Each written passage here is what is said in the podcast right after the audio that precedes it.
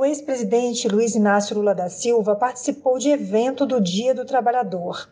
Lula discursou em defesa do restabelecimento dos direitos trabalhistas, destruídos após o golpe contra Dilma Rousseff, e defendeu a necessidade de regulamentar os direitos básicos para quem trabalha com aplicativos, como o direito a um programa social, assistência médica e descanso semanal remunerado.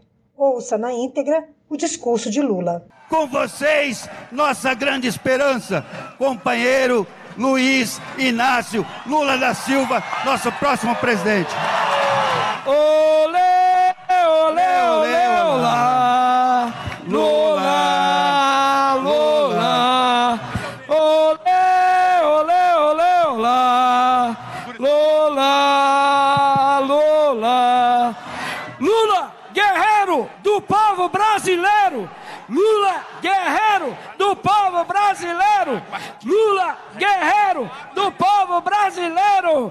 Contigo, presidente. Vai que é sua, presidente. Queridos companheiros e queridas companheiras, queridos companheiros dirigentes sindicais, queridas companheiras dirigentes sindicais, companheiros presidentes das centrais sindicais. É um prazer estar participando desse ato do primeiro de maio. E eu queria aproveitar esse ato de trabalhadores para começar fazendo uma coisa que neste país as pessoas não costumam dizer. Ontem eu fui na Zona Norte, na Brasilândia, fazer um ato com as mulheres para discutir o custo de vida. E quando eu estava fazendo o discurso, eu queria dizer que o Bolsonaro só gosta de milícia, ele não gosta de gente. E eu falei que ele só gosta de polícia, não gosta de gente. E eu quero aproveitar e pedir desculpas aos policiais desse país, porque muitas vezes cometem erros, mas muitas vezes salva muita gente do povo trabalhador e nós temos que tratá-los como trabalhador nesse país. E eu resolvi pedir desculpas junto a vocês, porque nesse país não é habitual as pessoas pedirem desculpa. Eu, por exemplo, estou esperando há seis anos que as pessoas que me acusaram o tempo inteiro peça desculpas. Só peça desculpas. Sabe, peça desculpas ao povo brasileiro. Peça desculpas às mulheres e às crianças que ficaram meses e meses ouvindo eles me xingarem. Na hora que a minha inocência é provada, e na hora que esta semana a ONU publica um relatório dizendo que eu fui vítima da sacanagem de um ministro, eles devem começar a pedir desculpa, porque é assim que a gente vai restabelecer o jeito gostoso de fazer política nesse país. Portanto, eu escolhi o meio dos trabalhadores para utilizar a palavra desculpas aos policiais que por acaso se sentiram ofendidos com o que eu falei ontem. A segunda coisa, eu quero falar para os dirigentes sindicatos que estão aqui. Eu estava lá atrás porque não é possível falar de eleição porque eu não sou candidato ainda. E vocês sabem que nós não temos muita gente favorável, sabe, na justiça. Pode ter gente que não goste do que a gente está falando. Então eu fiquei um pouco atrás, porque eu não posso falar de eleição. Eu estou aqui num ato de 1 de maio para discutir o problema dos trabalhadores e das trabalhadoras brasileiras neste país. E eu queria eu queria começar dizendo uma coisa. Todos vocês, mesmo aqueles que são jovens, devem ter um parente neste país que já viveu melhor quando eu governava esse país. No tempo que eu governava este país, o salário mínimo tinha aumento real todo ano. Além da gente recuperar a inflação, a gente dava o crescimento do PIB do ano anterior. Isso fez com que o salário mínimo subisse 77% durante o meu governo. Eles diziam que não era possível aumentar o salário mínimo porque gerava inflação. E nós aumentamos o salário mínimo em 77% e a inflação ficou dentro da média estabelecida por nós de 4,5%. Numa demonstração de que pode-se sim aumentar o salário mínimo. Acontece que neste país foram poucos os governos que, depois de Getúlio Vargas, tiveram coragem de discutir o aumento do poder aquisitivo do povo brasileiro. Se o Coringão, se o Coringão quiser, já pode me contratar por lugar do Cássio. Bem, a outra coisa importante que eu queria falar. Vocês leram nos jornais ontem de que a inflação do mês foi a maior em 27 anos. Significa que quando a inflação cresce, o salário diminui. Significa que quando a inflação cresce, o carrinho de compra que vocês vão fazer tem menos compra. Significa que quando a inflação cresce, na mesa de vocês, na hora do almoço e na hora da janta, tem menos coisas para vocês e para a família de vocês comerem. É por isso que nós temos que fazer uma luta incomensurável para que a gente possa reduzir a inflação e transformar aquilo que é inflação em aumento de salário para que o povo possa comer e viver melhor nesse país. Vocês se lembram que nós estamos com 19 milhões de pessoas passando fome e 116 milhões de pessoas com algum grau de insegurança alimentar. Pois bem, eu estou falando com vocês para dizer que eu tenho orgulho que no governo do PT nós criamos 22 milhões de empregos com carteira profissional assinada. E as centrais sindicais sabem, durante todo o período do meu governo, 90% de todos os acordos salariais feitos pelas categorias organizadas 90% tiveram aumento real de salário. E hoje, apenas 7% tem aumento real de salário. A maioria dos acordos ou são apenas a inflação, ou nem a inflação os trabalhadores estão conseguindo. Eu queria dizer para vocês que a gente vai ter que sentar numa mesa e vai ter que regulamentar a vida das pessoas que trabalham com aplicativos. A gente vai ter que dizer que esses companheiros que trabalham com aplicativo, eles não podem ser tratados como se fossem escravos. Eles têm que ter direito a um programa de saúde, eles têm que ter direito a um programa de assistência social, eles têm que ter direito à assistência médica, eles têm que ter seguro quando bater o seu carro, a sua moto ou a sua bicicleta.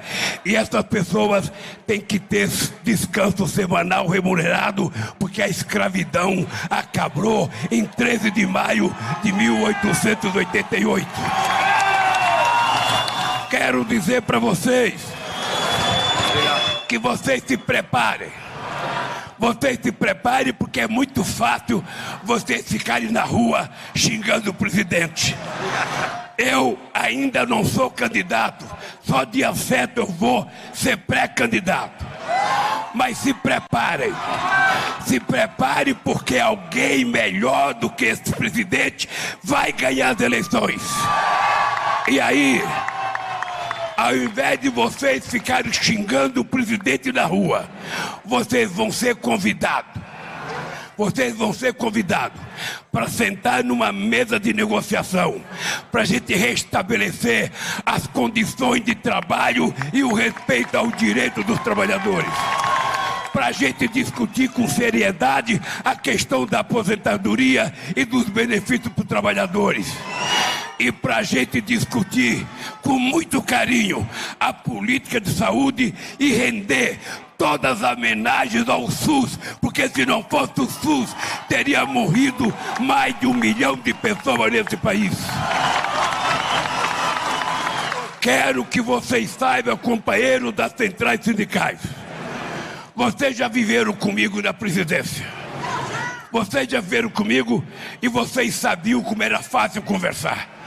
Esse atual dirigente, que eu chamo de fascista e que eu chamo de genocida, ele nunca reuniu os dirigentes sindicais, ele nunca reuniu os governadores, ele nunca reuniu os prefeitos, ele nunca reuniu os movimentos sociais. Portanto, esse cidadão, ele só governa para quem sabe, os milicianos deles e alguns, inclusive, quem sabe, com responsabilidade pela morte da Marielle, que a gente quer saber quem é que mandou matar a Marielle.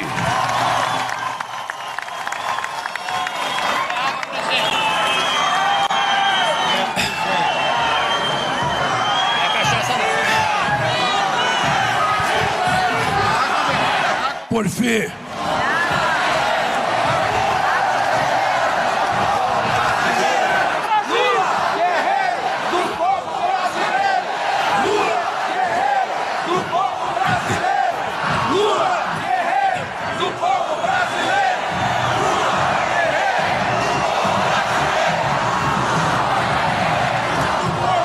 Por fim, companheiros e companheiras, vocês imaginam, vocês imaginem que este país é um país de forma extraordinariamente rico. Este país é grande. Este país tem um povo bondoso. Este país tem uma sociedade que é a mistura de negros, europeus e índios. E essa miscigenação produziu o povo mais feliz do mundo e nós não aceitamos o ódio que está imposto nesse país por esse genocida que governa o Brasil. Eu disse ontem e vou dizer agora. Ao invés de ficar abrindo, sabe, salões e mais salões, para que as pessoas deles que estão comprando armas fiquem treinando o tiro, nós vamos abrir salões e salões para fazer biblioteca para que o nosso povo aprenda a ler. Nós vamos levar a internet de banda larga a cada lugar desse país para que o filho do camponês ou o filho do mais pobre desse país tenha direito de navegar na internet como os filhos deles podem navegar. Eu quero que vocês saibam, eu quero que vocês saibam que nós vamos pegar um país destruído. Nós vamos pegar um país destruído. Mas eu tenho certeza que da mesma forma que vocês ajudaram a gente construir o Brasil. Porque eu fiz 74 conferências para definir as políticas públicas. Nós vamos voltar a fazer as conferências. Nós vamos voltar a chamar o povo para dizer o que que tem que ser feito nesse país, porque quem sabe o que precisa, como precisa, não é nenhum capitão, é o povo trabalhador deste país, é o estudante desse país, são as mulheres desse país. Por isso, companheiros e companheiras, se preparem, porque logo, logo vai estar tá tudo formalizado e nós vamos acordar um belo dia do mês de outubro, agradecendo a Deus e agradecendo a liberdade. E vamos agradecer, porque a liberdade finalmente abriu as asas sobre o povo brasileiro e nós vamos voltar a ter um país civilizado. As instituições vão se respeitar a sociedade não vai ficar brigando dentro de casa, pai com filho, filho com mãe, vizinho com vizinho. A gente precisa voltar àquela sociedade em que o amor supera o ódio. A cultura supera a ignorância. E para a cultura superar a ignorância, pode ficar sabendo pode ficar sabendo que, mesmo tendo o Ministério da Cultura, nós vamos criar um comitê de cultura nesse país para envolver artistas do Brasil inteiro. E aí, companheiro das centrais sindicais, vocês vão descobrir uma coisa maravilhosa. Eu acho que pouca coisa pode gerar emprego nesse país como a cultura. Se a gente reativar a cultura, a gente vai dar um banho de gerar emprego nesse país, porque é disso que nós estamos precisando emprego bem remunerado. A gente está precisando ganhar um salário decente. A gente está precisando voltar a ter casa para o povo pobre. A gente está precisando financiar mais casa para gerar mais emprego. A gente tem que voltar a recuperar a nossa Petrobras. A gente não pode deixar privatizar a Eletrobras, porque se a Eletrobras for privatizada, nunca mais vai ter um programa como Luz para Todos para levar energia para a casa do povo pobre. Porém, companheiros e companheiras, saiam daqui. Saiam daqui tendo a seguinte certeza: esse Lula que vocês estão vendo tem 76 anos de idade. Esse Lula que vocês estão vendo tem mais experiência do que o Lula de 50 anos que ganhou a primeira eleição. Esse Lula está com uma energia de 30 anos.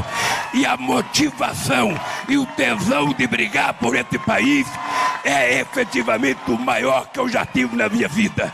Pode ficar certo que nós iremos recuperar o Brasil para o povo brasileiro e os sindicalistas e os trabalhadores voltarão a ser respeitados nesse país. Um abraço, gente, e até o próximo encontro, se Deus quiser.